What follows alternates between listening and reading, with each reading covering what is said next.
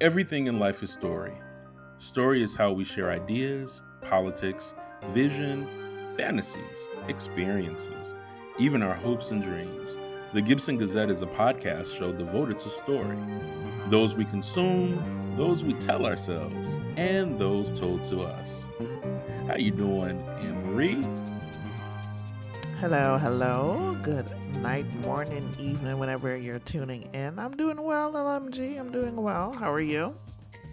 Good. So I'm L. Michael Gibson, co-host for the Gibson Gazette, and my co-host is AMC, or Anne Marie Collymore. so why don't we go ahead and get started with check-in? What stories have you been consuming over the last couple of weeks that you want our audience to know about? and that we're not going to go too deep on today, but we just want to make sure we touched on. All right. Well, my check in today is it, it might be a tad little late, but y- y'all will know what I'm talking about. I'm talking about DJ Cassidy's legendary BET Pass the Mic after party show um, that he did after the NAACP Awards a couple of weeks ago. Now, for those of you who do not know who DJ Cassidy is, he is a huge record producer, tour, celebrity DJ. He does a lot of the big, grandiose parties. I'm talking about the Obamas and Oprah and all of those cats. He DJs those parties. He's, you know, well sought after. So he came up with the concept of pass the mic during the pandemic, and it has been amazing from jump. Um, what he would do is basically he would jump on the ones and twos, have his 24 karat gold mic in front of him, and literally pass it along to some of his musical heroes, whom of course we know and love because they're all artists that uh, we grew up listening to. So a lot of the the, the cats from the 90s and and um, did he have an 80s? You know, I'm not even sure, but it was more in the 90s, 2000s kind of dig and he's already had over 200 artists from hip hop and R&B, so that's really really cool. Now, for this route, he decided to go the reggae route, which was absolutely sick. So I have to shout out for my Caribbean Jamaican massive. And he took us back to the 90s. The 90s, man. I was butterflying and and and pepper seeding and carrying on in front of my TV like I was at a fete, y'all, okay? So he had Sister Nancy, which is big, big, big, big, big things because Wata Bam Bam, everybody knows Wata Bam Bam. Even if you don't know reggae, you know these tunes. You know what I mean? You were at a club, these tunes were bopping. So you had Nadine Sutherland and Terror Fabulous with Action. He had Super Cat with the Rude Boy Youth. Maxi Priest, Close to You, Ini Kamoze, Here Comes the Hot Stepper. He had Snow, guys. He had Snow. Canadian white boy in pharma business, okay? He had Shaggy and Rayvon, uh, Junior Reid, Barrington Levy. Listen, um, Dennis Seaton from Musical Youth. It was wicked. It was life. And I'll leave it at that because if I start going into it, I'm going to start going into the importance of reggae and um, sound systems and its foundation and the correlation to hip hop. And I, I can go on and on, and I will not. But that was so dope it was wicked. It was wicked. It was it's well worth the watch. So if you go to BET's either their Instagram or you can go uh, search it on YouTube and you'll find all of the clips there. They were fabulous. Check it. All right. And uh, don't forget to let people know you got a, a, YouTube page for a video on a panel about the importance of reggae and hip hop, right? That's right. That's right. Yeah. Thank you for reminding me. Okay. I got to big myself up sometimes. Yeah, exactly. If you check out my YouTube, if you check out my YouTube page, you'll see um, I was uh, included on a panel. I was actually moderating the panel, and it was about um, dance hall and it's. Um, uh, you know, its importance in the foundation of hip hop and and sound systems and um, just everything and how it overlaps and and and all all of its glory, everything. Just hip hop wise, we were talking about sound systems. Anybody know Bass Odyssey? If you know One Love, uh, Stone Love, if you know any of them kind of sounds, then that would be the panel for you. But check it out though, because it was a really interesting conversation. Very, very interesting conversation. And for those of us who are not Canadian or Caribbean or into reggae, snow is not referring to cocaine or um, actual snow. I just want to make sure I Right put that out out. there because you get really excited about snow, and I don't want the people to get confused about why you are excited about snow. Right, So. True things. Not good. Well, as for me, I finally got to see two films that I had avoided in the theaters because I didn't want to catch um, Omarion's Omicron um, back in Mm, December. mm, mm. One of which was West Side Story, and the other was Spider Man No Way Home. Uh, now, for those of you who may be too young or underexposed by your parents to the Broadway legend that is West Side Story, um. West Side Story was a musical that happened in the 1950s about uh, rival gangs, the Jets versus the Sharks, um, that were one Puerto Rican and one was Polish, mostly white. Um, and so uh, the musical was by, music by Leonard Bernstein, lyrics by Stephen Sondheim, uh, choreography by Jerome Robbins, and book by Arthur Laurents. Uh, the musical, as a Broadway show, was very controversial when it came out. Um, it was a moderate success, but not really a hit um, until the 1961 movie directed by Robert Wise and co-directed until he got fired by Jerome Robbins, uh, who uh, directed all of the choreography scenes. He did manage to get uh, most of those choreography scenes in the can before he lost his job. Um, in Thank any God. case, yes, thank God indeed, because it, it, it gave me something to compare uh, Steven Spielberg's to 2021 version of it, which just hit Disney Plus in the last week or so uh, for streaming. So those of us who did not get to see it in the movie theater got to see it, this new 2021 revival of it with a book by Tony Kushner or a screenplay in this instance. Um, I for me, Ansel Elgort ruined the musical for me, not to the degree that say Russell Crowe did for me, Les Mis, but you know he was mediocre. His songs didn't soar. Um, he, you know, average singer. Unfortunately, Tony has lots. He played Tony, the the love interest, the Romeo in this Romeo and Juliet story, and um, you know his performance was flat. He was just mayo. He was milk toast. He was he was oh you know he was white bread. Like it it, it could it couldn't have lacked more flavor. And the original Mm-mm. Tony, in at least the Robert Wise film, was earnest and young, and you could understand why Maria was excited or captivated by him and his enthusiasm, and why she might even be willing to forgive the fact that she kills that he kills her brother in a gang fight. Right? hmm hmm Nobody believes Ansel Elgort is can be forgivable for killing their brother. Like it just doesn't fly. Um, Tony Kushner's script also made some choices that made the um, overall narrative make more sense and even kind of updated it a bit. Like it was a, a more believable story. But hmm because he added extra lines of dialogue and um, changed some scenes around and into their um, the actually the scenes from the original Broadway show were the sequencing. Um, so some people may have been confused who are more familiar with only the sequencing of the scenes from the film. Um, but it made every scene longer, dragging the pacing.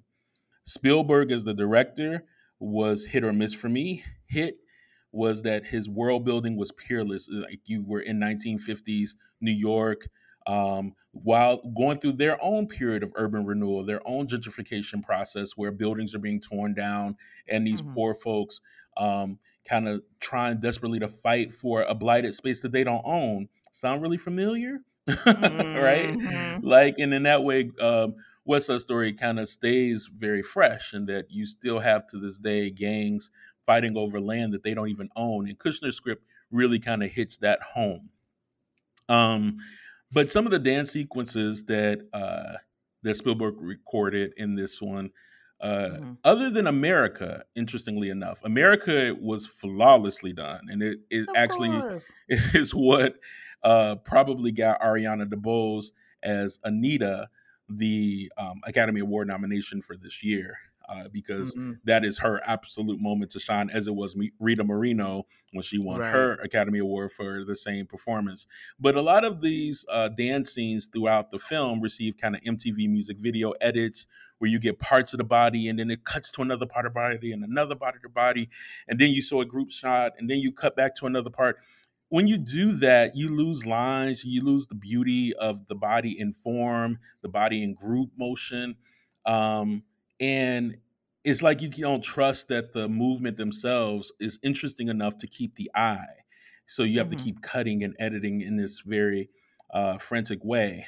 And while yeah. we are used to seeing dance done that way for music videos, one of the strengths of Jerome Robbins' direction is that you got to see the full body and all his beauty and brutality of, of his particular choreography for West Side Story in the original film. And I felt like it kind of undercut the choreography in this instance by um, filming it this way. Overall, mm-hmm. it wasn't a bad movie experience because every single person in the cast except Ansel um, gave their gave their uh, Abe their, their absolute best. You know, they were absolutely incredible. David Alvarez as Bernardo was brilliant. We already have given a shout out to Ariana DeBose. You know, both of them deserve whatever they're getting um, in terms of shine. Um, mm-hmm. We just had Edgar, and you know, nobody really cares about Baby Driver anymore. Like his, ever since these sexual misconduct allegations have come out, um, mm-hmm. it's undercut whatever kind of appeal or popularity he's had. Uh, he's not canceled because he's got a new limited series, Tokyo Dreams, I think it is called, that's coming out soon. Yeah. And mm-hmm. Already the knives are out about him and his performance. Um, you mm-hmm. know, Baby Driver doesn't need to be in everything, and I, I, casting agents need to get into it. Whatever was happening for him before that time has passed. So the other thing was, you know, Spider-Man No Way Home. I loved it. There was nothing negative I have to say about it whatsoever. It was flawless. It made me laugh. It made me hold my breath. It teared me up a mm-hmm. bit. All the things, all the things were felt. Um, the flight, the fight with Doc Ock on the freeway was high level suspense with a sister, an actual middle-aged sister at that was the yes. damsel in distress that needed rescuing right? Like she was just a regular regular regular sister. And that was mm-hmm. amazing. Like it was great to be able to see that moment.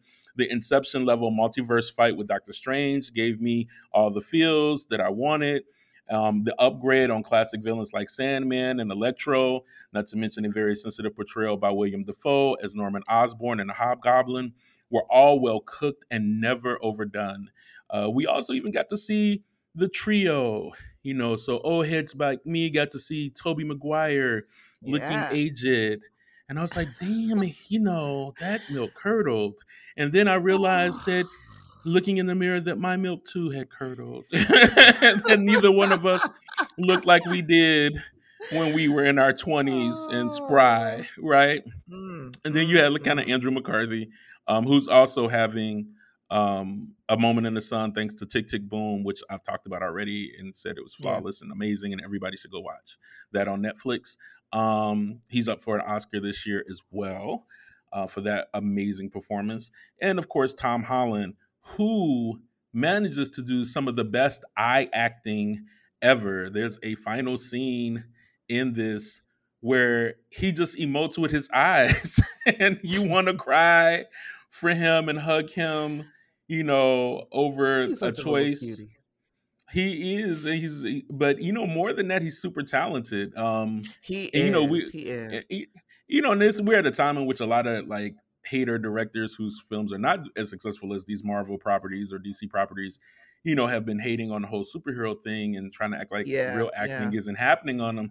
You know, and then you have scenes with Tom Holland and Zendaya, and it's like, yeah, that's not, you know, if you create the space, those those actors show up and shine and they mm-hmm. give just as good a performance in these films as they would in something that's considered more prestige so you know so those are my kind of check-ins those are the things i've been checking out um and uh talk a little bit more about some films that i'm loving when we get to i'm loving it sweet now what did you think about them did you get a chance to check out west side story or spider-man no way home West Side Story, I was see, I was um apprehensive exactly because of how you broke it down. I didn't want it to taint the classic in my brain.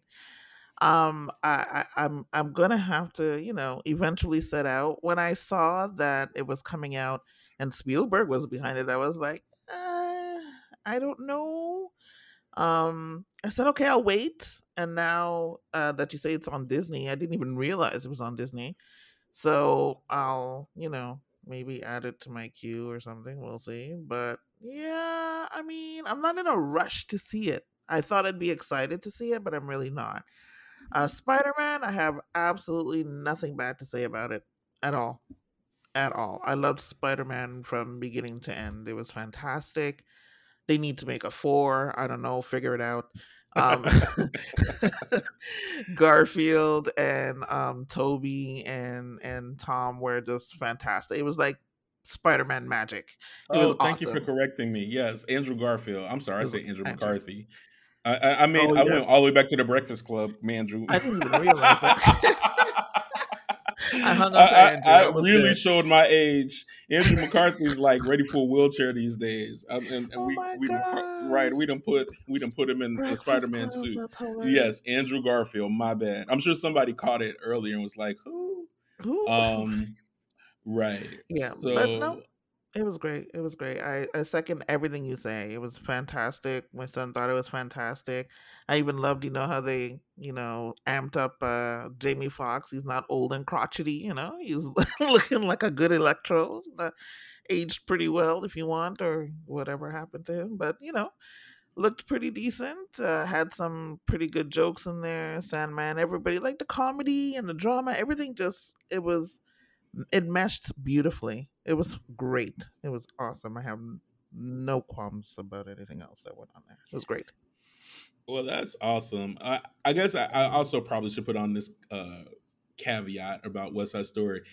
I have been mm-hmm. seeing in my timeline that uh, regular folk love it. You know, critics have pointed out the flaws of Tony and how it undercuts the film, but even critics have said, you know, otherwise this is a really stellar film.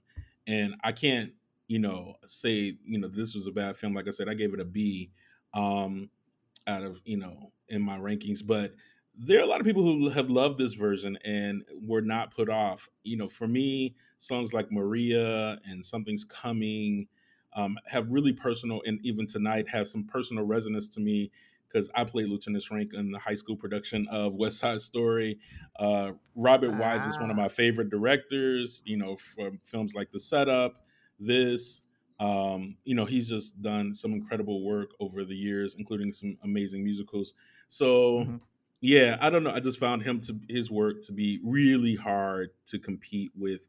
You know, other than the fact that I mean, only reason I would remake West Side Story is for the Puerto Rican representation, right? Like, so you finally right, got yeah yeah. you know, actual Puerto Ricans, not white folks in brown face. Right. you know, wearing wearing Alina Horn's Egyptian magic from Mac Fact, Max Factor, right? Oh, like so Max we, Fact, Lord have mercy. you know, so we actually got uh Latinos playing Latinos, a, a novel idea.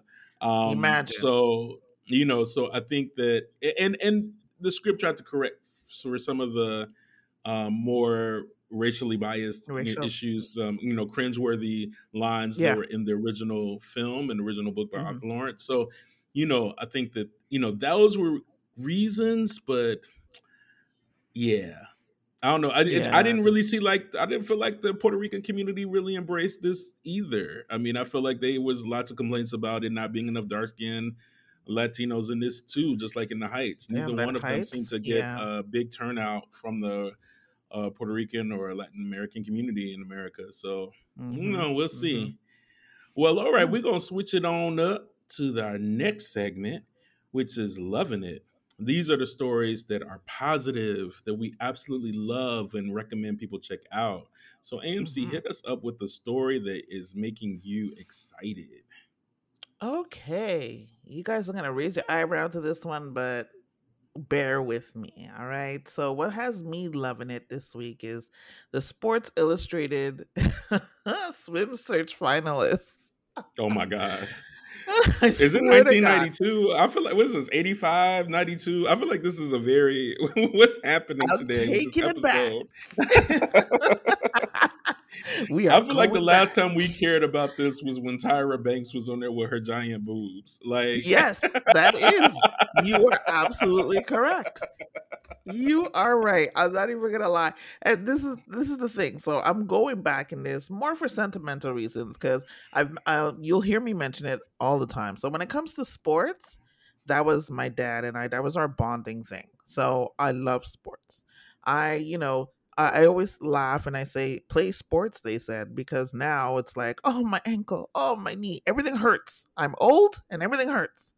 So the sports thing, I was deep in it, deep in it. I played ball, I ran track all the way up to college.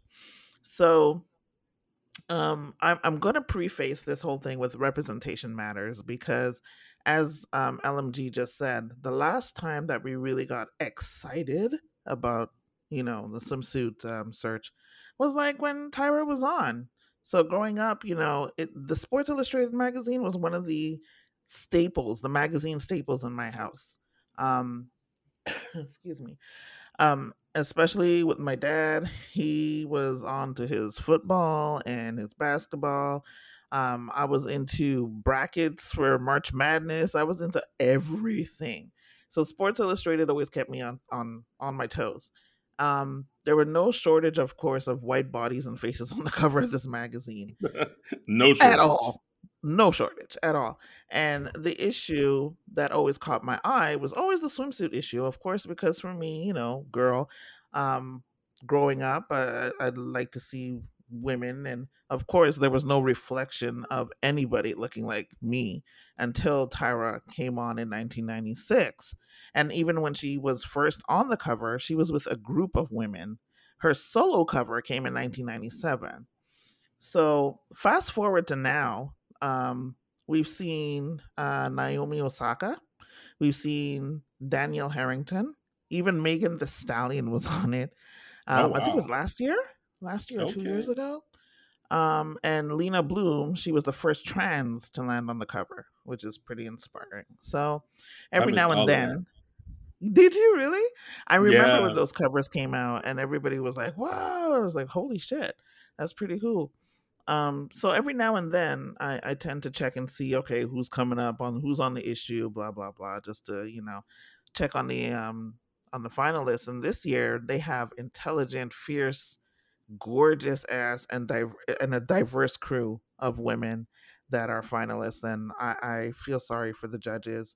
There's um a beautiful brown skinned actor she's a nonprofit executive and um uh there's a physicist dark skinned chocolate hued black woman. Um she's a travel icu nurse then we have another um, beautiful woman with her natural twist out. She's a TV host and YouTube personality and a model. I, I just, I was like, this is bomb. This is lovely. The fact that there's so many different um, you know, beautiful colors and hues, and it's not just white, white, white, white, white, like when I was growing up, which is great. So the blurbs don't really tell you much about the finalists themselves, since they usually go deeper if they happen to win. But in the meantime, I'm just I'm happy and I'm celebrating the sheer fact that they made it this far. like I mean that's that's huge in itself. And then you have a sprinkle of other beautiful women in the mix too, of course, but I love how the pages are consistently including women of color now and black women in, in again as i said all the ranges and hue ranges of hues and beauty and of who we are regardless of your gender it's it's a beautiful thing to see. So it's lovely when things are done intentionally without being performative. So i i my hats off to uh sports illustrated because i was i was clapping. I was slow clapping. I was like all right okay. This is this is pretty cool. My father would have would have loved that so yeah. I wonder though. I mean, so listening to you talk and being is en- enthusiastic about it.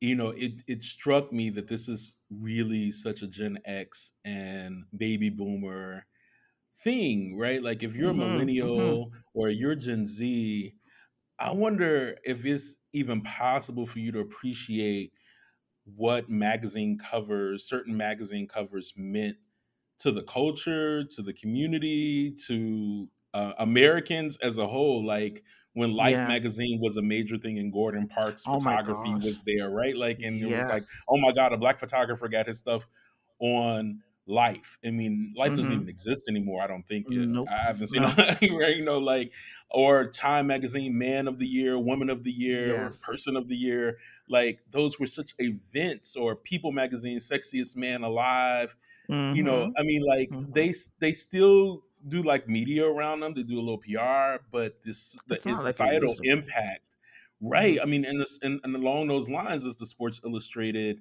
magazine cover which was like this annual thing even as a kid i remember get you know getting them and, and taking them to school because you know this i was trying to be popular with the straight boys right and you know as a teenage boy and, and teenage boys like things like the sports illustrated swimsuit issue. Of issue course. um, or or Playboy or Penthouse. There's all kinds of things that I took that probably would have their parents' hair stand on end. But um, yeah, there there wasn't, you know, and, it- and like and now magazines, I mean, don't mean anything anymore to people. I mean, even even the September issue of Vogue doesn't have the impact that it had a generation ago. It's still important, Yes. especially for that industry. Yeah. Um, That's the but Bible. yeah, I mean, like you being on Sports Illustrated swimsuit could make your career. Like that was one of the big gets if you were a Mhm. model, if you were a supermodel. Mhm. Like that, that was what kind of elevated your profile from just being a regular smegular model that didn't nobody know to being a household name, right? Like, um, so yeah, it's it's crazy to me how much the culture's changed and how much magazines and their impact has changed generationally. So Yeah. you know, I could see, like I said, somebody younger being like, "Why are we having a conversation about a magazine?" Right. Right. And and not only that, you know, the fact that we don't consume magazines like we used to. Everything is online. So it's not to say all of those magazines you were discussing, those were all in my house too. They were all staples in my house. Life, my dad always bought time. And so he had subscriptions to all of those. Again, subscriptions. Who the hell does that anymore? I Nobody mean, this is why that, we all thought we were going to win Publishers Clearinghouse, right? Because we were we had magazine subscriptions so that we could get in the sweepstakes, you know, every right? year. Uh, again, things that are of the past. I mean, now when you get an email hmm from Publishers Clearinghouse, it goes into the delete file immediately. You don't even open. Okay. I'm not waiting for Ed McMahon. I'm good.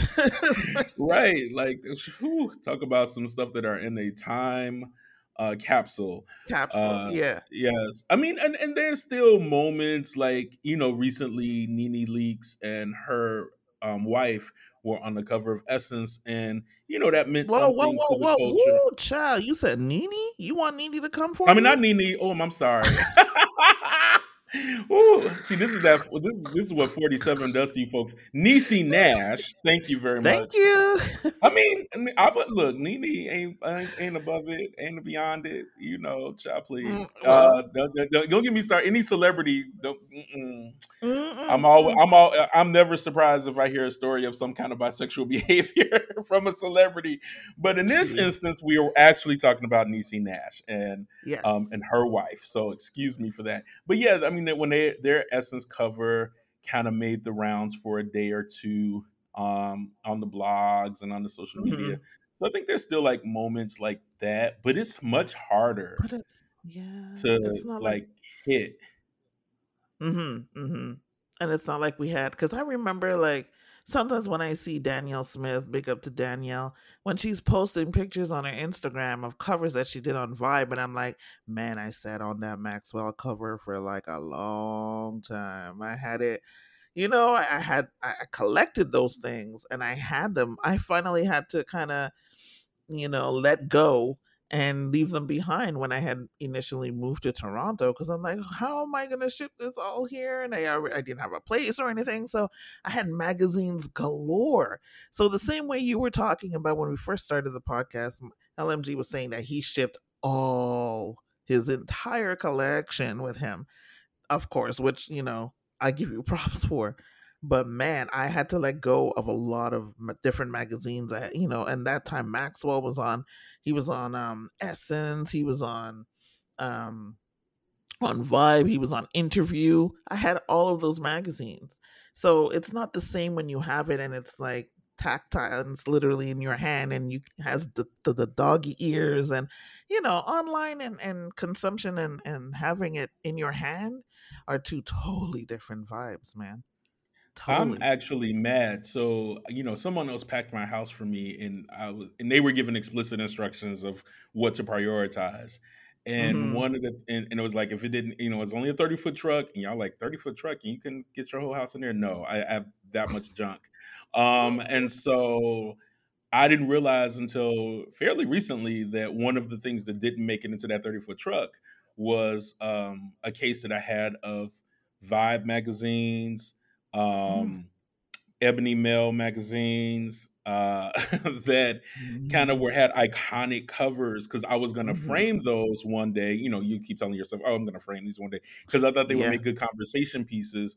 And you know, like D'Angelo, the first time he's on Vibe is a is Yes. gorgeous. Like it's an amazing cover. Um, Mhm. and you know, Janet Jackson on Rolling Stones, right? You know, with uh, these are there are some iconic covers that really could go on your wall as art. I mean, that Yep. they now would qualify. I mean, they qualified back then, but you know, magazine covers were kind of felt disposable. But today, those would be rare, and you would want them on your wall. Um, so I was pissed when that was one of the things I realized didn't make it um, to Mexico with me. But we should probably move on. Like we didn't had a whole conversation about these magazines. magazines. Right, but I think it's important, like, you know, that there is a generational thing about, you know, the importance of magazines and where they fit in the culture. I mean, because for all intents and purposes, they don't really exist in the way that they did, Right. you know. I mean, Absolutely. and I mean, there's a, you know, some titles that are still clearly on newsstands, but not like it was back in the day. Mm-mm. Mm-mm. Nope. So my loving it is gonna be short, especially after that. um, I loved the Adam Project on Netflix. Uh, if you like Ryan Reynolds, this Mm-mm. gives you a I double sure do. dose.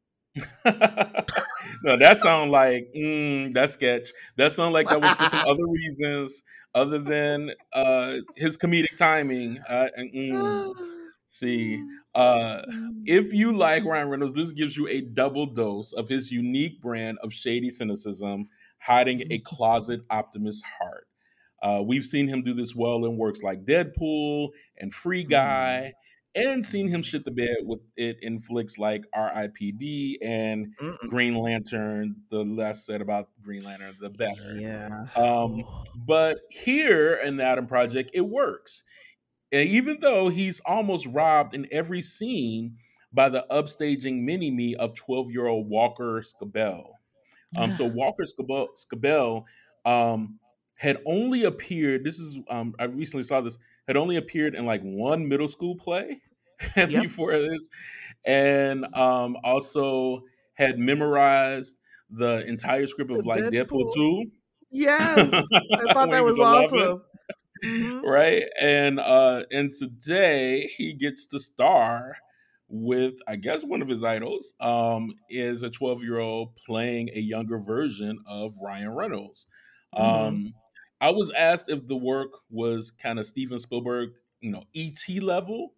Um, Mhm. you know, so we have to remind people of the goodness of Steven Spielberg after me kind of talking shit about West Side Story um, but you know, and I was like, nah, it's good. It, but you know, ET is iconic. You know, I wouldn't say the Adam Project Yeah. is Yeah. iconic. This is more like Spielberg Super 8 level, you know, which wasn't bad. It Mm. was a good film, but it isn't a forever classic. Nobody's gonna rattle off Super 8 off the top of their head when they start rattling off their favorite Steven Spielberg films, right? Like, you Mhm. know, this is just a great time with family, with a message about the often complicated relationships between fathers and sons. There's a very sappy moment um, near the end. I'm not going to spoil it for people, um, but it helped had me a little teary. Um, and Oh, you know, usually I have a deep question to ask about a property, but this isn't that. This is just good old popcorn entertainment, and I had a ball with okay. it. Hey, did you get a chance gonna see the Adam. Project?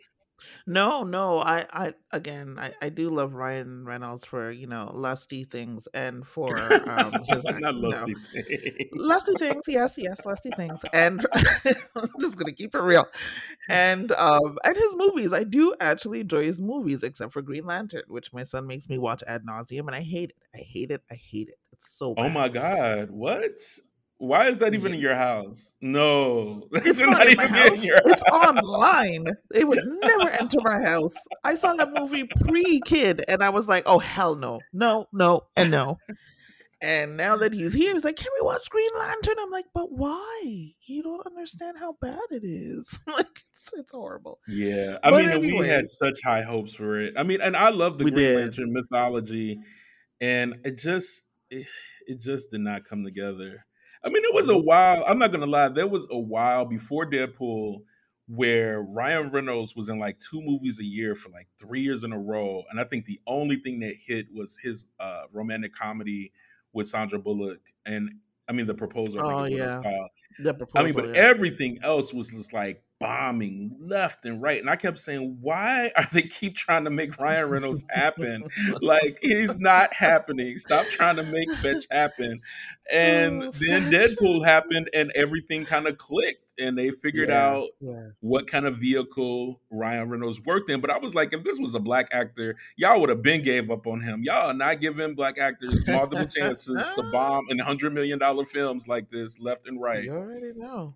So So all right. true.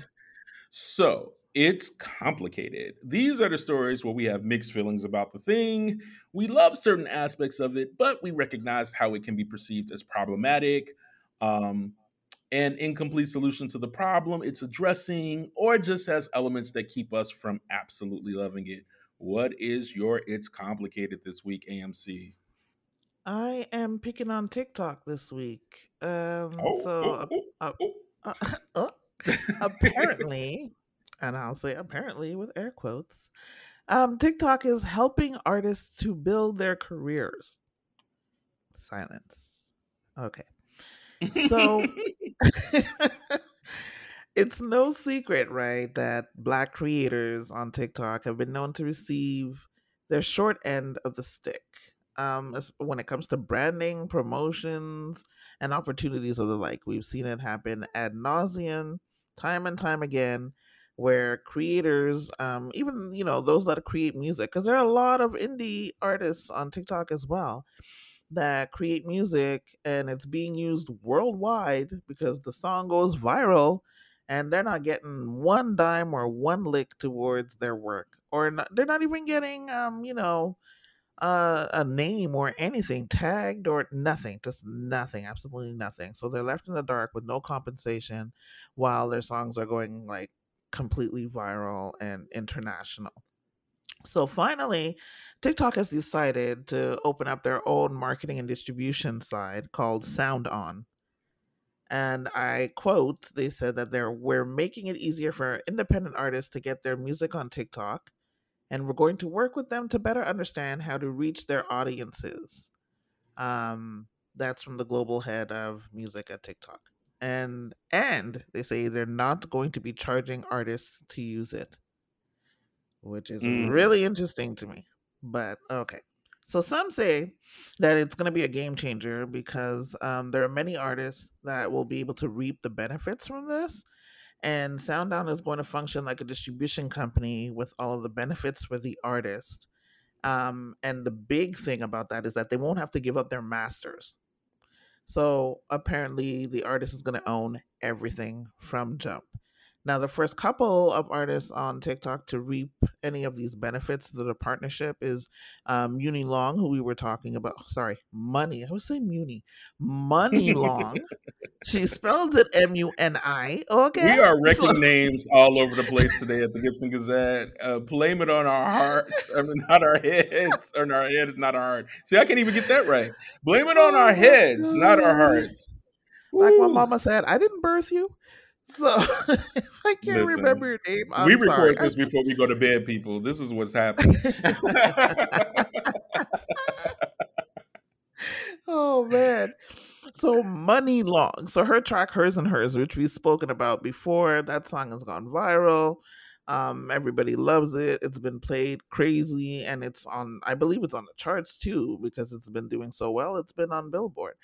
Um, and then there's another English singer who's coming up in the same ranks. Her name is Chloe Adams, and she's gone on to garner 10 million streams on Spotify.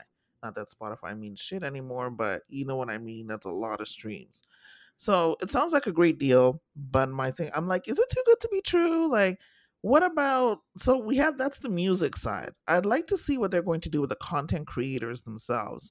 So what's in place for them? Because again, we've seen how the black creators get left in the dark on numerous occasions with content that's been stolen. They end up, and um, the white creators end up reaping all of the accolades and opportunities. So, do we need a distribution deal for our creators as well? Should this be a well rounded distribution thing? Um, is this a good look for TikTok and for independent artists? What do you think from your perspective, LMG? I don't trust big tech companies to do the right thing when it comes to our, our right to cultural creators, uh, black cultural creators. I mean, look, they have these uh, you know minority programs. Um, there, there, there, there are efforts. I don't want to. Um, I'm always somebody who gets annoyed when people poo poo. Uh, efforts to try to make a difference, even though it's not it's the full on impact that you would want. Um, mm-hmm. I'm, you know, I'm I'm not saying be grateful for crumbs, but I'm also like, you know, there are people who actually are benefiting from those programs at YouTube, at, at Facebook. They're about to start a, a program that's supposed to uh, support minority content creators, um, mm-hmm. and TikTok as well. So, you know, is it? I still don't trust that that's sufficient to ultimately um, make sure that we get paid on par with white content creators. Right. Uh, you know, um, but I'm also glad for any kind of positive movement forward. There are always going to be a handful of folks who benefit from these kind of programs, and most of them won't. Mm-hmm, right. Mm-hmm, so yeah, I think that that's that's going to be true here too. Um, but yeah, what about you? I mean, do you feel like ultimately that this that the, there are good intentions here uh, that are, or this is just like for press? I'm just I'm you know I I think that maybe there's a fine line and that maybe there's some good intentions there but I'm really curious as to how much of their soul they have to give away in order to keep their masters and mm. what exactly is in this contract. I mean they don't have to pay but obviously big tech needs something. What is it that they're benefiting from the artists themselves? What what are they taking I'd like to know what the fine print is because, of course, I'm not going to tell you that in the article. But yeah, or, or so, the press release that you know, which you right. and I both are, have been in the field for long enough to know that you know what they did was receive the press release from mm-hmm. a PR agent that they yep. quickly refab refashioned to go ahead and put it out as new fresh content that they didn't have to have a writer spend a lot of time on. So, uh, yeah, uh, you know, it's a, it's a feel good press piece, but will it ultimately benefit uh, cultural creators of color? I guess we'll soon mm-hmm. find out. Yeah, because we'll uh, one thing about us, we will definitely spill the beans if it ain't what they said it is. Oh, for sure, and I know for a fact, Money Long is um she's not afraid to speak out. so I think that if um she caught a, got got caught in a corner, uh, she would definitely voice her opinion and let us know what's going on. So I'm hoping for the best. Don't get me wrong. I'm hoping for the best for these artists. If they do fall into this partnership or decide to use the program, then by all means, I hope it works out to their benefit and for them. And um, we get to see more artists uh, actually get paid for their creativity because that's what it comes down to. Uh, awesome. So this actually dovetails nicely with my It's Complicated for this week, which is the Black Verse is in the deepest of debates over the new Ralph Lauren HBCU collection. For those who don't know, it has been conceived of and helmed by James Jeter, a 2013 graduate of Morehouse College and employee of Polo Ralph Lauren, and features faculty, alumni, and students of both schools and models. The entire rollout um, is just, you know, to me, gorgeous. The the the mm-hmm. clothing um, borrows heavily from the 20s through the 50s. Uh, mm-hmm. I think the Grio's Panama Jackson uh, talked about the fact that somebody called it civil rights chic, and after he heard it, he could not unhear it. um, right? Like, uh, according to Vogue, uh, the campaign was shot by Nadine. I'm gonna I'm gonna butcher this person's last name, so I'm just gonna spell it I J E W E R E. I think it's Ajiri. I, I, yeah, okay. yeah. See, this is this is bad. This is what that I'm Western tongue is failing this African name. Um, you know, this is what I'll this is why the legacy of slavery, y'all. Legacy of slavery. Mm, um, mm-hmm. we can't even say our people's names right. Uh, making it the brand's first where black folks were used exclusively, both behind the scenes and in front of the camera. Mm. Now, um, Panama Jackson also pointed out in his article about this campaign that Ralph Lauren committed to donating money to HBCUs, and oh. Ralph Lauren corporate foundations donated $2 million to Morehouse Spelman and 10 other HBCUs via the United Negro College Fund as a collaboration in December of 2021. And other efforts have also been made to, to these um, universities and institutions. Um, and they're going to financially benefit, right? Like, um, there's licensing because what happened for those who may not be aware of what were the inspirations for this campaign was they went into the archives of Morehouse and Spelman, mm-hmm. whose you know letters have been the primary.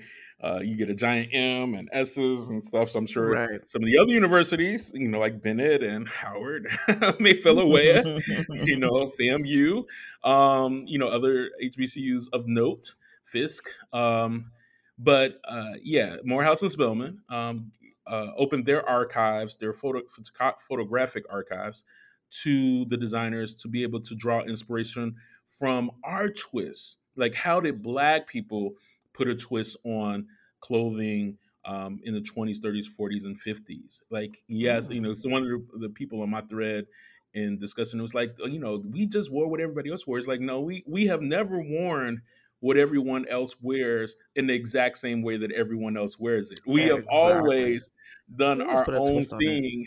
We mm-hmm. always put a twist on it. And mm-hmm. then the culture follows us, right? Right. Like, and how we right. do it. And so, um, you know, and then today, you know, it came out. So some people who felt salty about the campaign um, brought up the fact that Andre 3000 back in 2008 launched a clothing mm. line called Benjamin Bixby which mm-hmm. has some of the similar looks from that era right? Mm-hmm. that kind of um, what one of my followers called the newsies look. So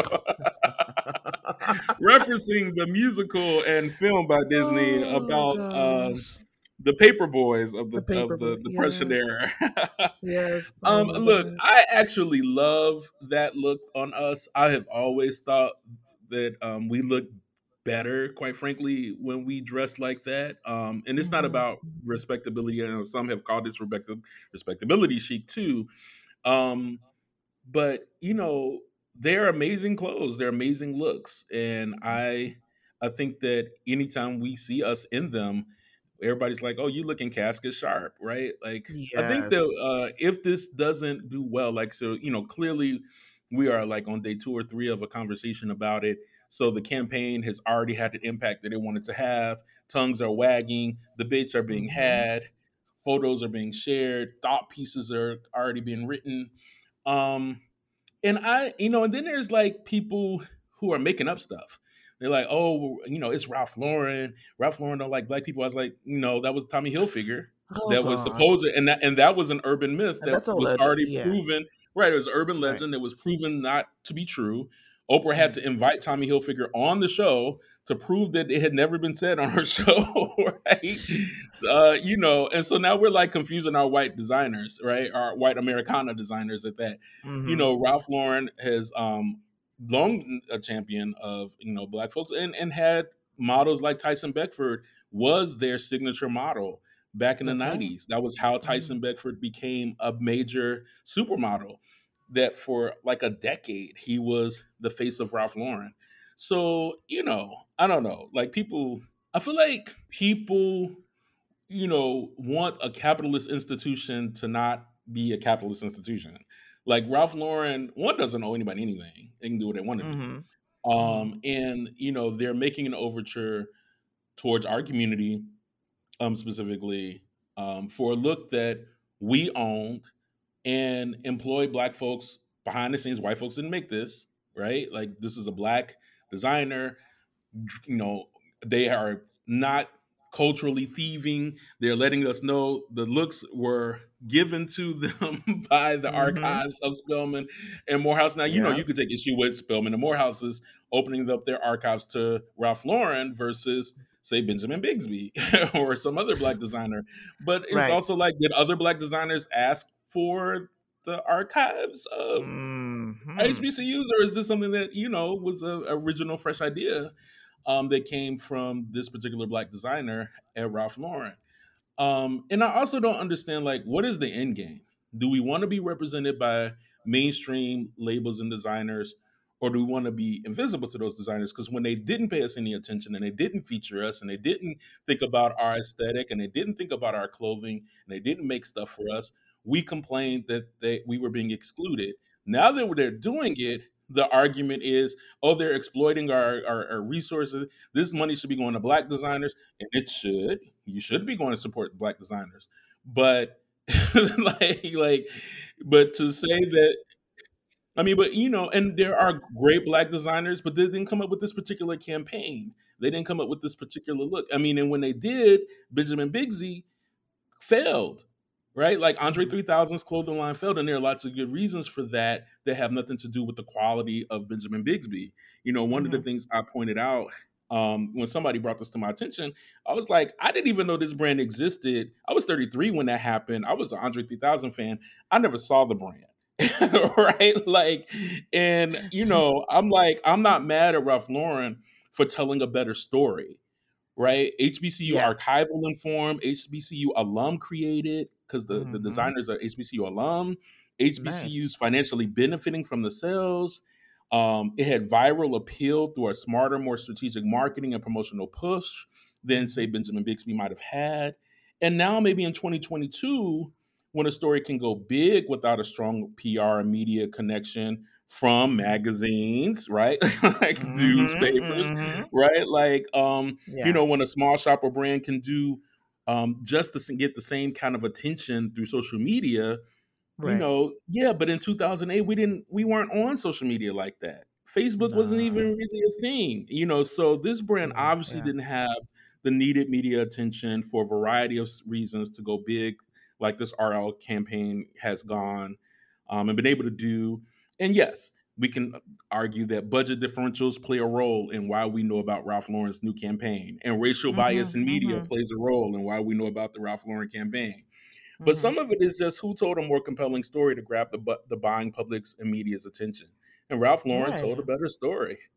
So you know, ripped to the RIP for Benjamin Bixby um, for being a brand before its time. Um, but that doesn't take anything away from me anyway from the Ralph Lauren launch for their HBCU collection. And I'm in hot ass Merida, Mexico, and I'm still going to try to figure out how that. Uh, you know, they got if they got my size. I'm gonna buy it. I'm gonna put it in a little storage for when I go visiting someplace cold later on. Because these there are classic go. clothes. Like the yep. fact that these looks are classic. You can wear these looks at any point, at any time in American yep. history, except maybe the 70s, because the 70s was just weird. Um, and you're gonna be complimented on these clothes, right? Uh, you know, so that's my it's complicated. Um, eh, what do you feel about it? I love it. I love the aesthetics alone for me were on point. I mean, Oh my gosh. And I've seen a few articles, but for me it was the the article in Vogue, which is uh, I think the one that um you sh- I think you shared this one. The Panama um, Jackson was talking about. Mm-hmm. Uh yeah, yeah, exactly. And the pictures, oh my. Like I'm look I'm staring at it and and the uh the you guys got to go and see the pictures. I think the the pictures alone will just will will will take you to where you need to go visually and wow and not even just the the campaign pictures but the um pictures from um, from Morehouse, the basketball players, and they go into you know the assembly halls and Martin Luther King and like their inspiration. They went in, like they went into the archives. They weren't playing. And when you see the um the clothing with the ladies and I you're right. It's it's it's what we used to wear like that i i even remember just in high school you know when i don't i'm sure this was in uh, the states too but the blazers were a thing man blazers and your jeans and your polo shirt that was it with your loafers and it's almost yeah. kind of like the same concept that's coming back around and then the skirts and then the button down blouses and then the um, argyle sweaters or the man listen this is this is it I was just I was floored honestly when I first saw it. I didn't even think to read anything else into it. I didn't want to hear any of the bickering back and forth or whatever. I just wanted to kind of soak in everything because it was it was just beautiful. I thought it was gorgeous. And, but um, I'm going to do more reading in terms of everybody's um, perspectives. But I, I feel that this designer he did it right.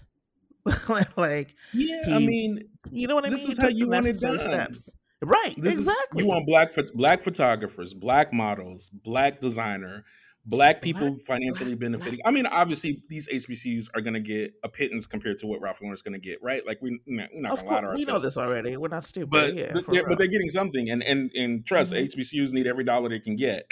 no, mm-hmm, you know, mm-hmm, shade. Mm-hmm, yeah. Um, you know, and to your point, I hadn't even thought about that. Like the '80s, you know, preppy was all the rage in the '80s with the flip the polo collar, and you know, and I remember as a, a little boy wearing my um, sweaters uh, on my shoulder, you know, with the little front of yes. the, the, the, the, making a little ball in the front, you know, right? Like there was it. there was a time we did, and I definitely had penny mm-hmm. loafers with a penny in them. Of um, course. So, you know, uh, somebody, puppies? come on, come on, you y'all. know, somebody was talking about the fact that, um, you know, uh, you know, whether or not this was going to be a success, and and part of what I said, well, I think we're one we're entering a conservative backlash era. I think we're, you know, in the early days of it. I think some of us want to believe that we're only in the middle of it or almost over it, but I feel like we're still in the early days of just how bad this conservative backlash is going to be.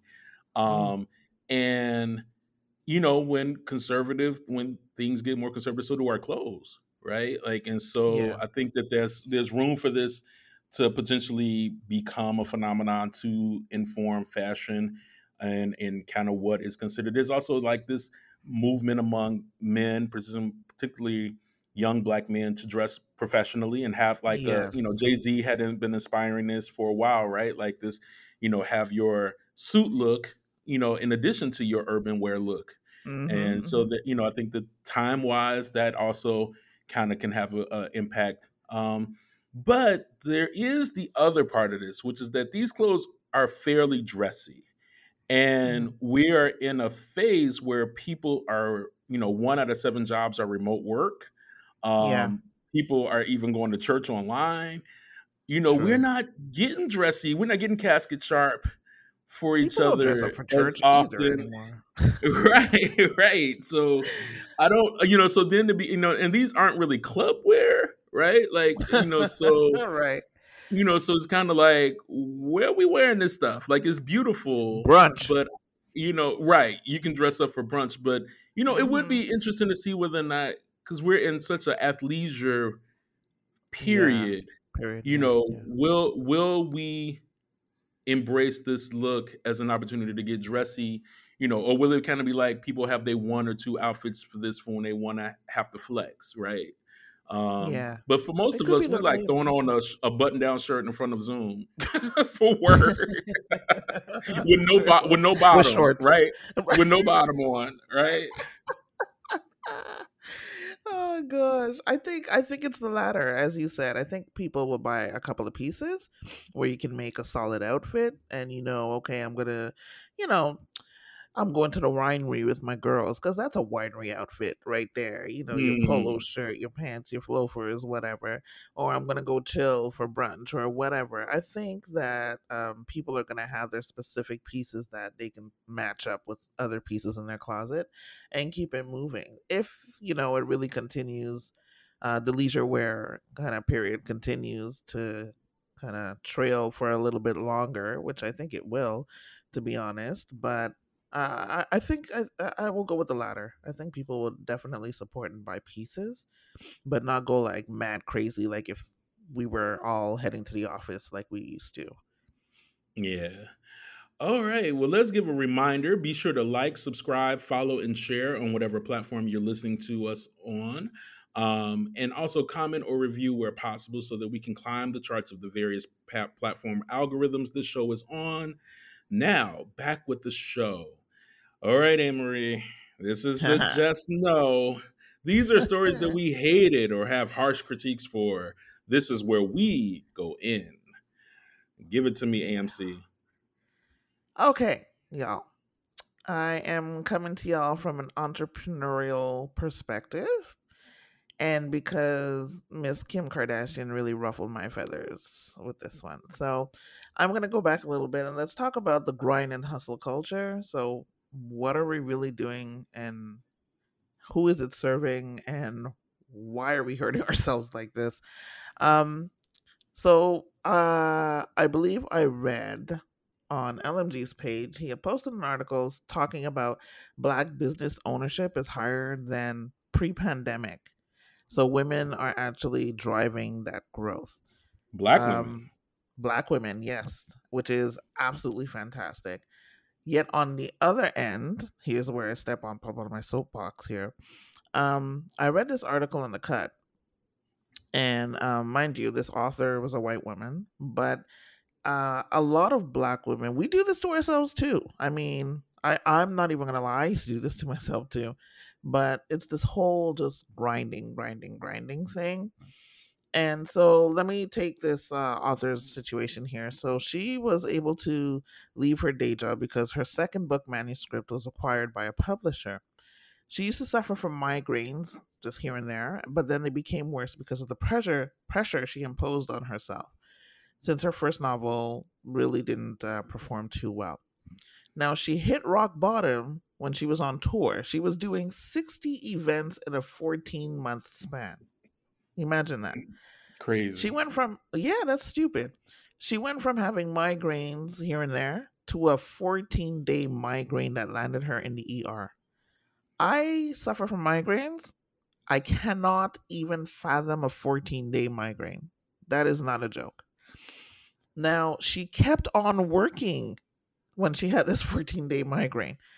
So then from the 14 day migraine, it went to daily migraines where absolutely nothing, including medication, worked for her. So she finally had to stop and address the relationship that she had with her body and her health. And she said, I quote, I had put my writing, my ambition, and my success over not just my health, but my experience of life. That sentence right there that did it for me. I was like, wow, okay, listen. So think about how weighted that statement is. And again, it's not just a white woman thing. I'm talking in general. And as black women, I think because we know we have to work extra hard in order to achieve what our other counterparts achieve on the daily, like nothing, we had to put five times the grind on top of that. So we kind of sometimes end up, and I know women who have done this just kept on driving themselves into the ground until they hit a wall. And that is not healthy, guys. In this toxic grind culture that's been promoted and um, like literally force fed to us for years, we've allowed ourselves to be consumed with work. And it's a known concept, especially in tech and startups. And I've worked in tech and I've worked with startups, and it is. I've seen people check in on the weekends. I've seen, I'm like, uh uh-uh, uh no. Mm-mm. So it's everywhere. And in my early stages, as I said, I fell into this trap too. And I fell into it while I was in a corporate job too. And I learned two very important lessons. And I carry these two lessons with me to this day. Like, I'm absolutely fucking amazing at what I do. That's it. That's all. I'm aware of this already. But I refuse to burn myself out for a company who can replace me at any minute. Like I'm simply a body and a number on a pay stub. I'm not doing that. Like you have to know where the limit is. And boundaries, that that's that's it right there. Boundaries, they're so so important. So for yourself, for your clients, for employer, emphasis on the word so important. You need boundaries. And even for people in your personal life.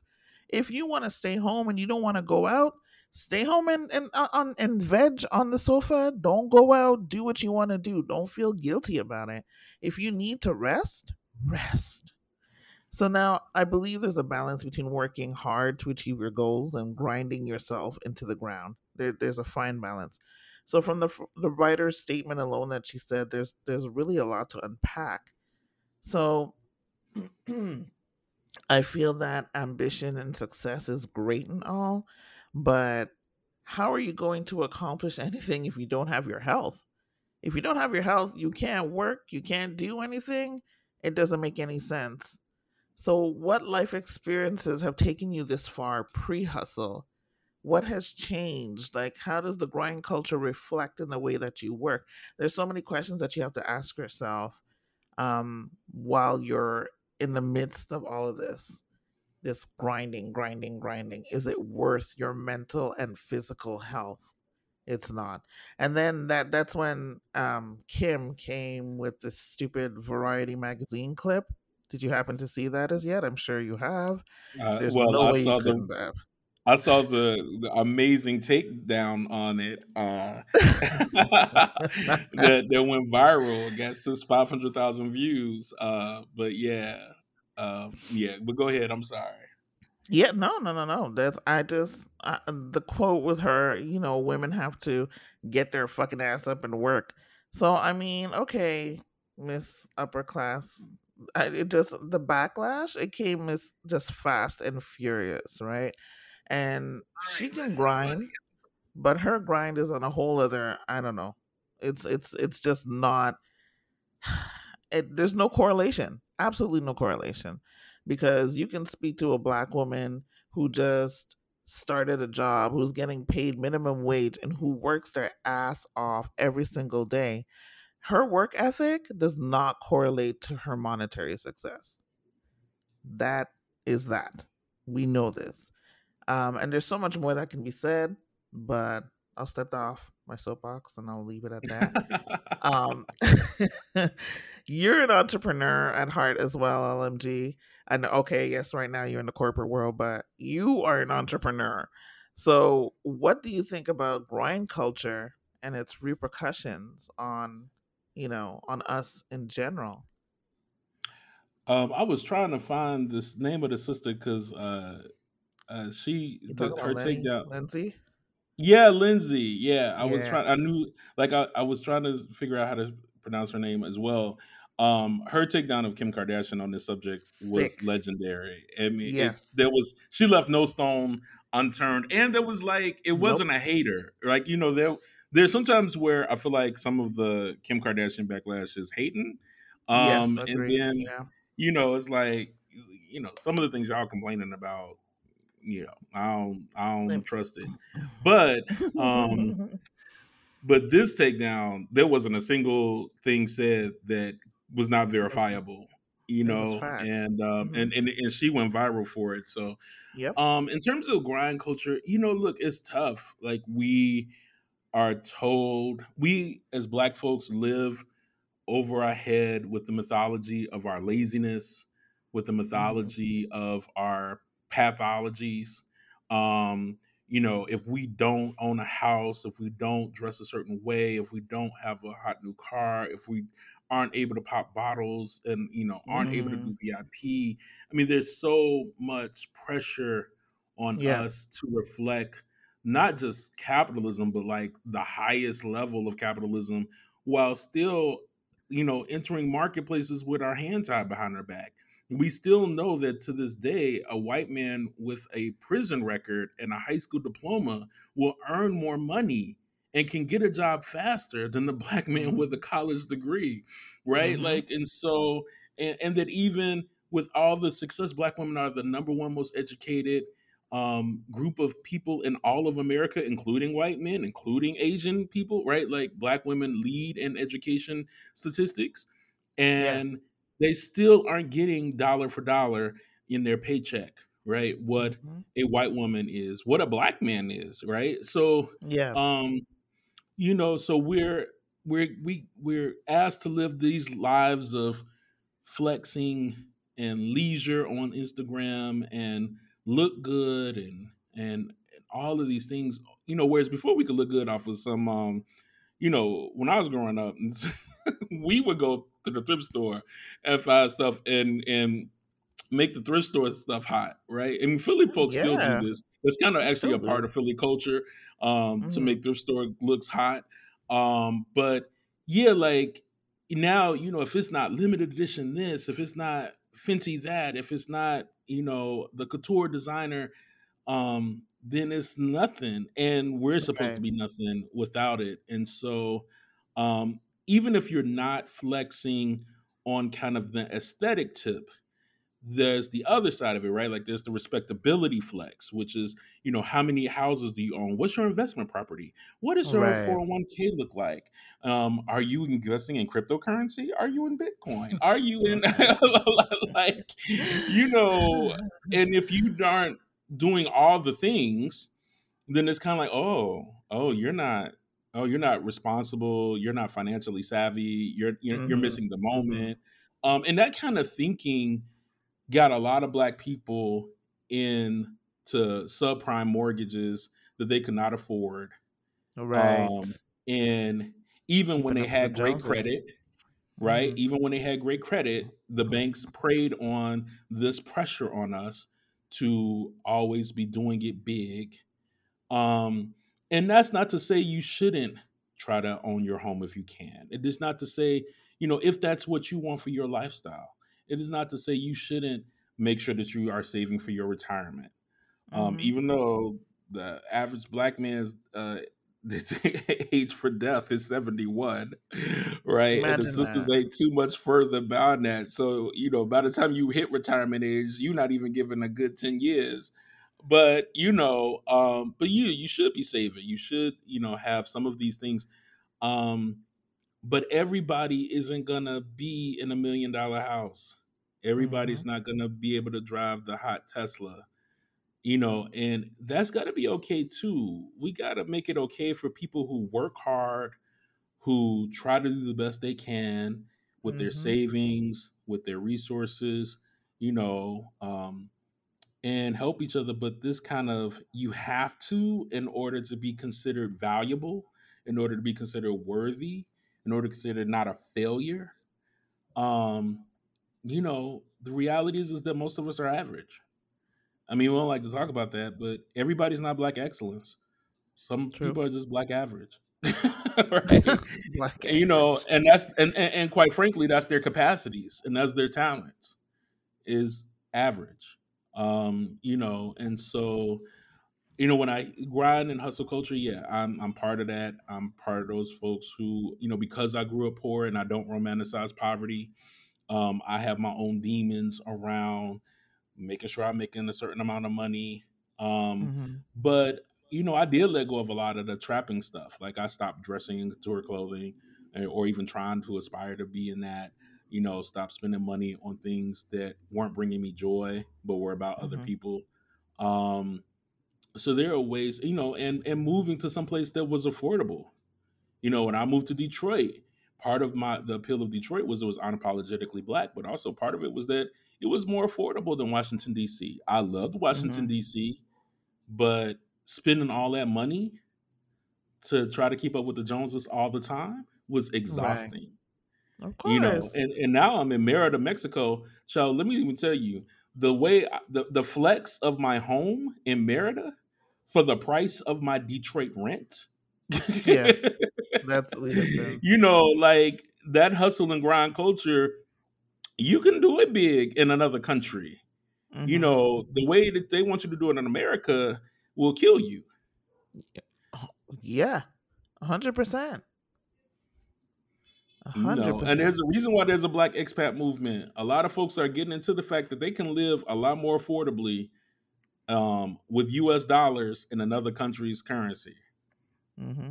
Mm-hmm. So that's what I got to say about it. Yeah, I mean, do you? But if this is about other people, if this is about keeping up with the Joneses, this is about impressing folks and flexing. You can't take all of this stuff with you to the casket.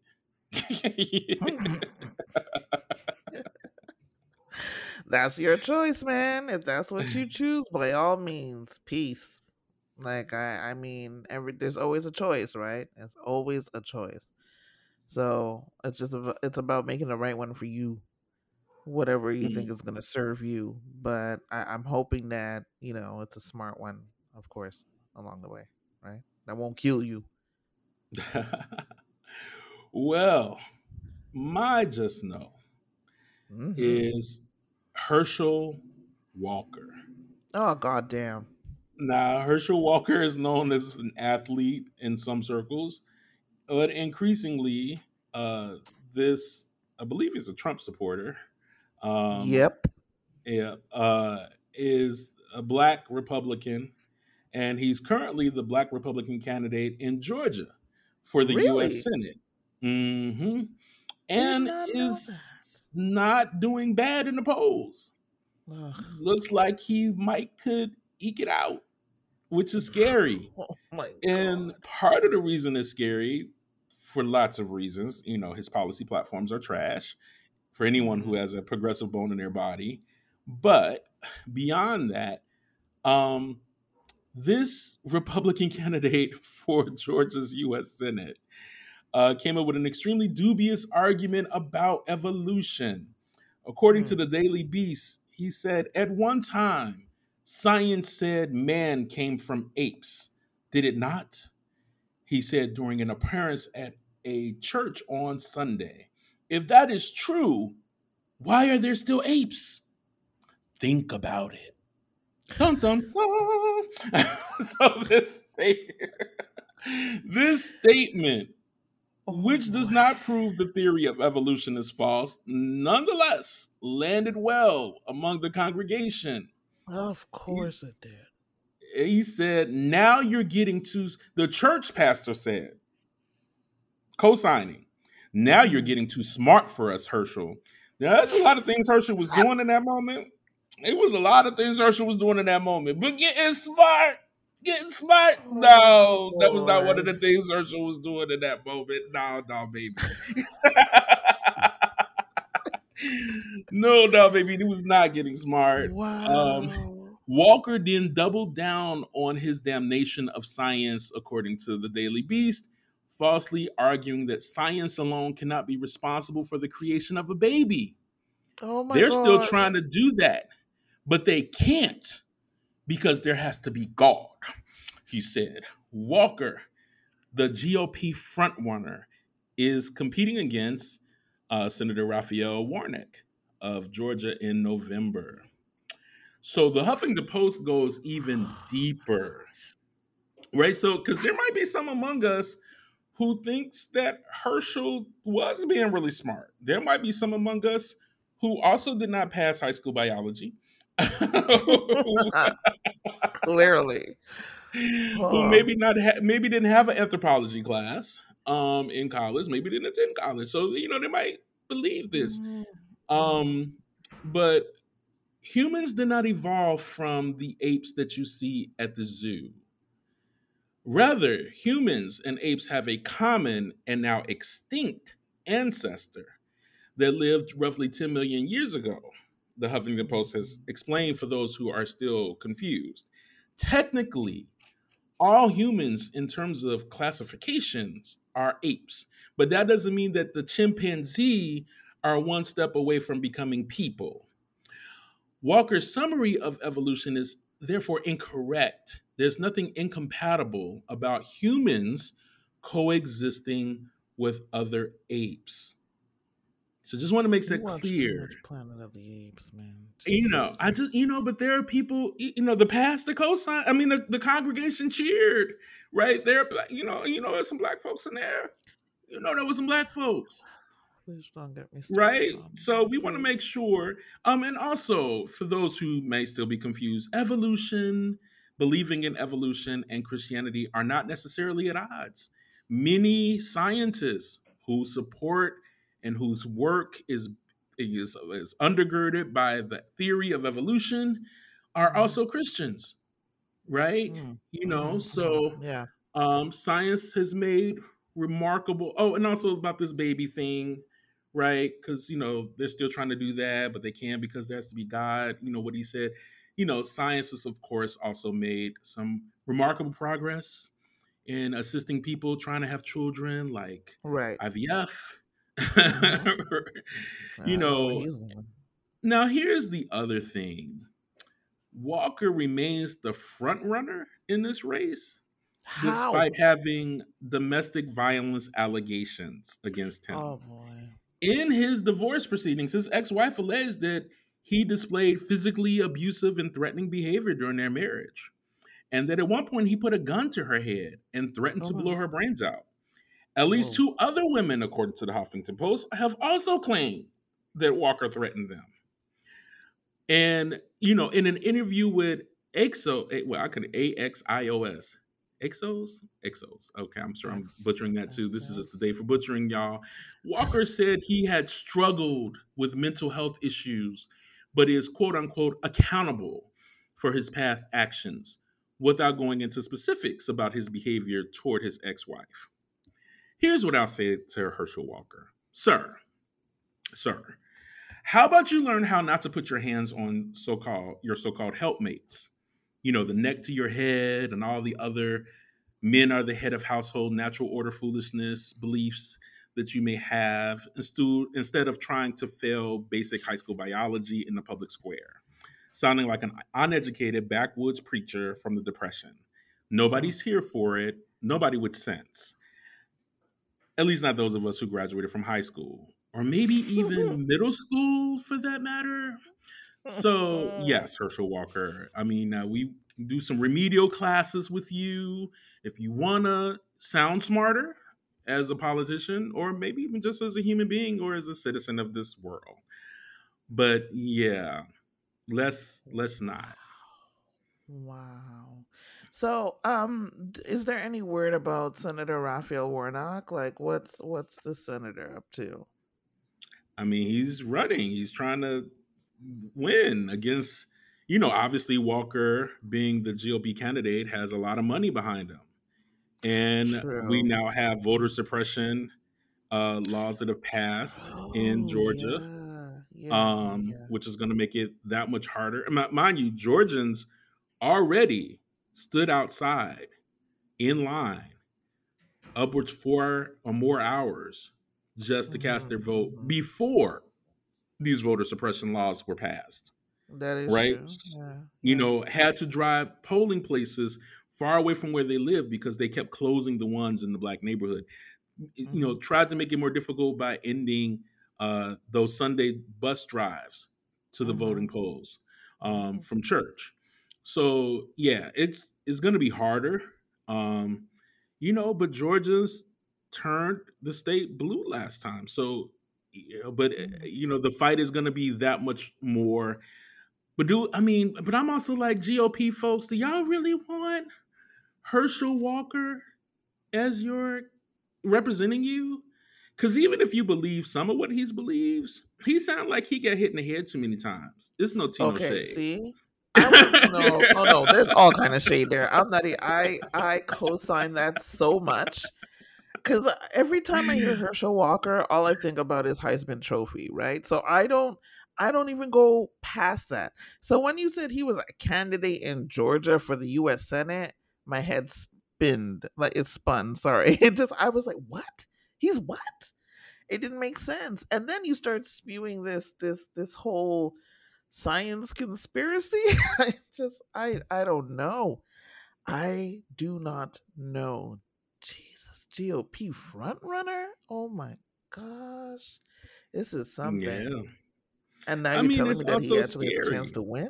Yeah, it's He very has he, he has a he has a very good chance to win. Um, That is you know the Re- the Republicans have been paying attention to the changing demographics of America, and they've Yeah. you know there's always somebody in the in you know skin folk ain't, ain't always our And kinfolk then I was like, kinfolk, ready to jump up and do the work for the massa.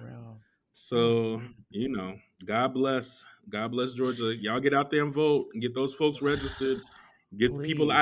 ID. Get them money to get ID. Help people who check them them IDs. Make sure your your ID is current for this next election come November because it's going to be a hmm doozy. They're gonna look for All every right. excuse. So mm-hmm. normally, folks, our last thing you've been letting us down mightily, y'all. We we trying to have a segment called Stories You Tell. We want to tell your stories, um, and have asked for y'all to submit a half a page to a one page story. Y'all just get a paragraph or two. Ain't gotta be long. We ain't trying to read long but we need your stories um, your what the fuck stories your sex stories your fun stories and they don't have to even be real. You just let us know at the end of the story if it's real or fake and we will tell the audience after we've read it read it read, read it read it and discussed it on a roll tonight we are on a roll. Spun, read, this, read. We are. This sounding, we sounded like Herschel Walker. We sounded like we went to the same school as he did tonight. um, so like, yeah, uh, we we're gonna read it and discuss it, and you know, let the folks know if it's real or fake. But in the because we don't have this story, I have two stories from the media that I want to talk about briefly because we are almost at time. This might actually be one of our shorter conversations, depending on how this goes. So right. I have two stories; they're interrelated, mm-hmm. and first one was reported by People Magazine. This one was of a five-year-old toddler who knocked a teacher clean the fuck out. Get out of here. According to People, Trisha Meadows who has been a special needs teacher for 13 years, was left unconscious when she was attacked at school by a five year old, say oh police. According to the police report obtained by People, the incident began when two students in the classroom, four and five years old, began throwing things around the classroom and at the teachers, along with flipping the chairs. So the, the, they, they, the, the, the toddlers then shook the table. so, what is going on? Four other faculty members, four and five year olds, other faculty members separated the students while Meadows took the five year old to a nearby cool down room, according to the report. Moments mm. later, she radioed other staff that she needed support. The report says he actually ran and attacked and jumped on her with his full body weight. She fell and hit her head, which oh caused oh severe God. injury and other bodily injuries where she's going to need surgery. Oh my God. Meadows somehow made her way out of the room on her own strength. I hope I would hope so. Um, the responding officer wrote in the report that he found her sitting on the ground against the wall in a faint state. He said he had to hold her up as she was clearly weak and dazed. When she began coughing and dry heaving, the officer laid her on her side and held her hand her head straight up to maintain the open airflow and prevent possible choking. Then the teacher lost consciousness. Mm-mm. Right? She was rushed to a local hospital with injuries so severe she had to be intubated. Oh, shit. Now, no charges were filed, though technically the toddler committed aggravated assault with hands, fists, and feet, aggravated battery to cause bodily harm or disability. Now, as oh bad as that was, and, and, and, we should probably note that the child, this was a special needs classroom, right? So this is a special needs okay. teacher. Okay. But the okay. teacher is supposed to be trained to manage a right. special needs classroom. One would think. She's now, 13 years. Poor Miss Trisha ain't even alone. In the same week, this is reporting from Love B. Scott a student at a Texas middle school threw chairs. Uh, people, we got to keep the chairs on the floor. We got to come on. What? Now. They need to be nailed down. Apparently. They threw chairs at a 73 year old substitute teacher. Oh my god! The teacher was left with a bloodied face and threw the chairs right back. Okay. Mm. this the uh, there's a series of clips circulating online. I'm sure you can find them if you haven't already seen them. Showed the substitute teacher at DeSoto West Middle School, some middle school, um, being struck in the head Wednesday. Damn! Another teacher yelled out after educator Larry Brumfield was hit in the head. One clip shows. Brumfield. You're a mess. You should not be. La- Look at you laughing at the elder getting his ass beat by children, by middle schoolers. No, this is not funny. Brumfield then could be seen picking up several chairs because he about that life and tossing them back towards the student who attacked him. Leaving other students shocked at what they were seeing. Brumfield said the teen who tossed the chair wasn't even assigned to his class and had refused to leave. The school is talking about all parties will be held accountable.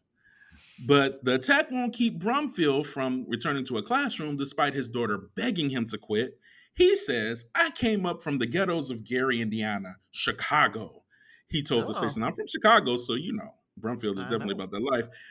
I'm thinking as an idealist, I have some things up here I could share with people that might help them. Now, folks. Holy shit. What kind of we got middle schoolers shit going on and here? toddlers. and if you were to just do a simple uh, Google search or even on some of these blogs, you know, the words teacher gets hit, you would see way too many of these kinds of stories. That's not right. This was a 73 year old elder, you know, and clearly respect was not paid, granted, you know, whatsoever. But we're in a time where Florida wants to ban teachers from mentioning gay and trans folks and their contributions to American life. 14 mm-hmm. or more other states and counting want to ban teaching accurate American history so that Black, Brown, and Indigenous folks um, are erased, except to say mm-hmm. that we loved all the oppression that happened to us. And Arizona Senate just passed a bill requiring teachers to post their day to day lesson plans online so parents can opt their kids out or in to a class that they don't want them to ex- be exposed to. Wow. But y'all don't want to stop sending y'all badass kids that nobody can control to school, including you. I got one word priorities. Nah, a sentence to boot. Homeschool your damn crumb snatchers, cause ain't nobody got time to be going to urgent care from trying to educate your badass children. Mm-mm. That's what we got to say on the stories we tell today. What you got on this AMC? I'm flabbergasted. I'm I'm still just trying to recover from um all of this. This is too much. This is too much. What's going on? The first the the, the 5-year-old, the toddler and that teacher, I I I I'd like to know what the root was and why that child was I mean, so angry and yes, I understand that um it was um special needs child. special needs child. Yeah, so I understand that, but she, as you said, she was a, a special teacher. Uh, sorry, a special needs teacher for 13 years. So I know sometimes things can go awry, but I don't know. That I mean, we're missing a whole bunch of the story. I, I don't know. Some the taller one, eh, that one kind of, I guess the the age it hits home but it's um a little disturbing. Yeah, because your son is what four years old. He's four. Yeah. Yeah. So, so can you imagine like, just your son next year throwing his whole bruh, body on the child? Bruh. Listen, I you know I have this talk with my with my siblings and with my mom all the time, and I say, you know, my kid is strong. He's a really strong kid. He's slim and everything, but he's strong. So I know if um, Xander was to kick someone in the head or punch someone in the throat, uh, that it would be because he was defending himself, or that um, he he just he had to, it because he's a very gentle kid. He's he's really chill. He's pretty quiet and he's kind hearted, so he's a good boy. But if you're gonna come for him, I, I think he'll he will kick you in the throat. And if that's the call I'm getting, then, you know, that's different. But if I get a call saying my child threw a chair across the damn room and hit a teacher in the head and then flung his his, his body uh, body weight on top of it, like I would have a heart attack. I don't know how I would react to that. Uh, but again, it's different because this is a, a special needs ch- a child and special needs children I've I've seen um, being in the midst of them, um, they can get a little bit um, aggressive sometimes, depending on their surroundings or what's going on or whatnot. So it can be a little bit hard to um, try to control them or to, um, you know, keep them from from hurting themselves. It could uh, kind of go left sometimes. So you really, again, it comes down to your training. So I'm really curious to know what transpired and how that came to a head like that. The other one, that middle school shit, that kid needs a talking to because who are you to be throwing chairs to anyone, at anyone, sorry. And then a 73 year old substitute teacher at that? What kind of disrespect? What is that? What happened there? That's not right. Here's what I know it would never have happened to Abbott Elementary Barbara Howard, woman of God.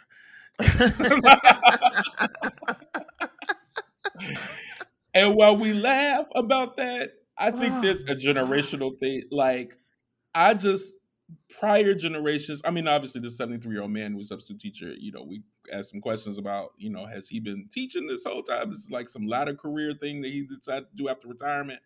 But like, mm-hmm. I just know the teachers that I had growing up in school, and I went to Chicago public schools. Chicago public schools were dangerous. You know, kids mm-hmm. fought all the time. You know, I was in fights. It, it, was, you know, it was always something happening in them schools. But fight the teacher, yeah. fight my teachers. Yeah. Oh no, ma'am. oh no, that's, sir. That's like talking back to your parents back then. You know what like, I mean? Look, and I'm old enough to remember in third grade when I went to private Christian school that the mm-hmm. teachers and the principals could get them hands with that ruler, right? Mm. Like, so, you know, going way back, there was corporal punishment in some of these schools when I was coming up and, and, mm-hmm. and before. So mm-hmm. you just, you know, there was a healthy fear of authority, or even when teachers couldn't do that, you know, later on as I matriculated through the, you know, school, yeah, parents will beat your ass in front of the teachers in the whole classroom for disrespecting a teacher. See, there you go. You know, you you know the, the parents will get you in the hallway. I don't. I saw parents.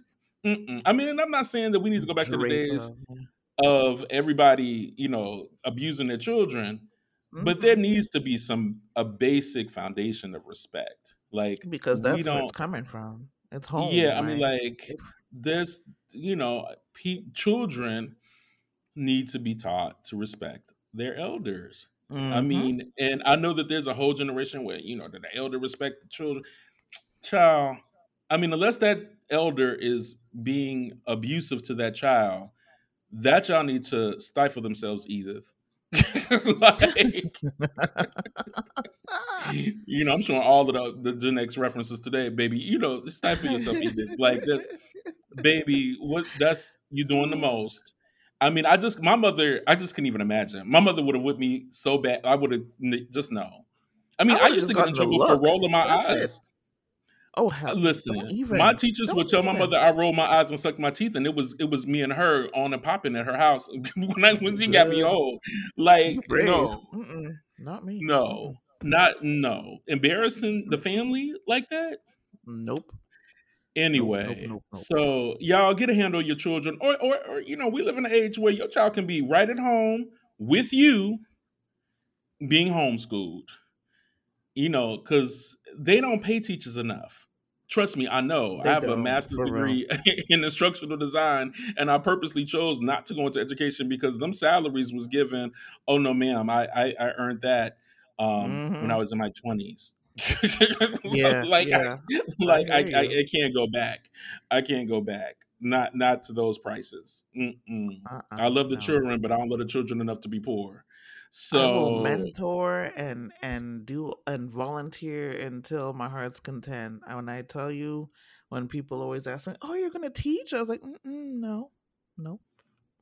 And I'm a born teacher like I, it's actually what I'm I'm gifted at. But I you know I teach mm. adults, I teach artists, yeah, I teach uh-huh. you know I, I I find other ways to to use my gifts. But you know that money, that little bit of money they trying to get these teachers for all of that headache, and then they're gonna make no. their jobs harder with the anti-gay mm-hmm. and trans stuff, the anti-black stuff, and now we got to put a, a day-to-day curriculum to have somebody who might not have even graduated from nothing to tell them what their curriculums can be and what they should be teaching. Shabba. They're doing the most. Anyway, man. anyway, so this is what happens when you don't give us stories to read. We start pulling Mm. some mess offline and going in. Now y'all might like all of that, but we actually want your stories. I want So the stories, man. Yeah, we started off on such a good, um, uh, even keel too, man. You guys were handing them in, and we were like, okay, and then all of a sudden it just went cold. So, yeah, maybe we need to re- remind you guys. You know, we're gonna put up our little post so you guys can, you know, trigger them stories and get them popping. We want to hear them. Yes, we do. Well, that is a wrap for this week's Gibson Gazette. Um, please make sure that you are liking, subscribing, following, and sharing on whatever platform you're listening to or watching us on. Uh, we don't have video this time. We had some technical difficulties, so we um, have stopped the videos for a minute. Though we'll post, you know, a cute picture of us with our audio on YouTube and our you and. Facebook, right? Like what we, you know, we give you a little face with an audio situation until we can get our technical issues worked out. But in the meantime, um, please make sure you're commenting and reviewing where possible so that we can climb the charts of the various platform algorithms the show is on. Um, and with that, AMC, you have anything else for us? No, y'all, do the do, and we'll hear y'all next time. Peace.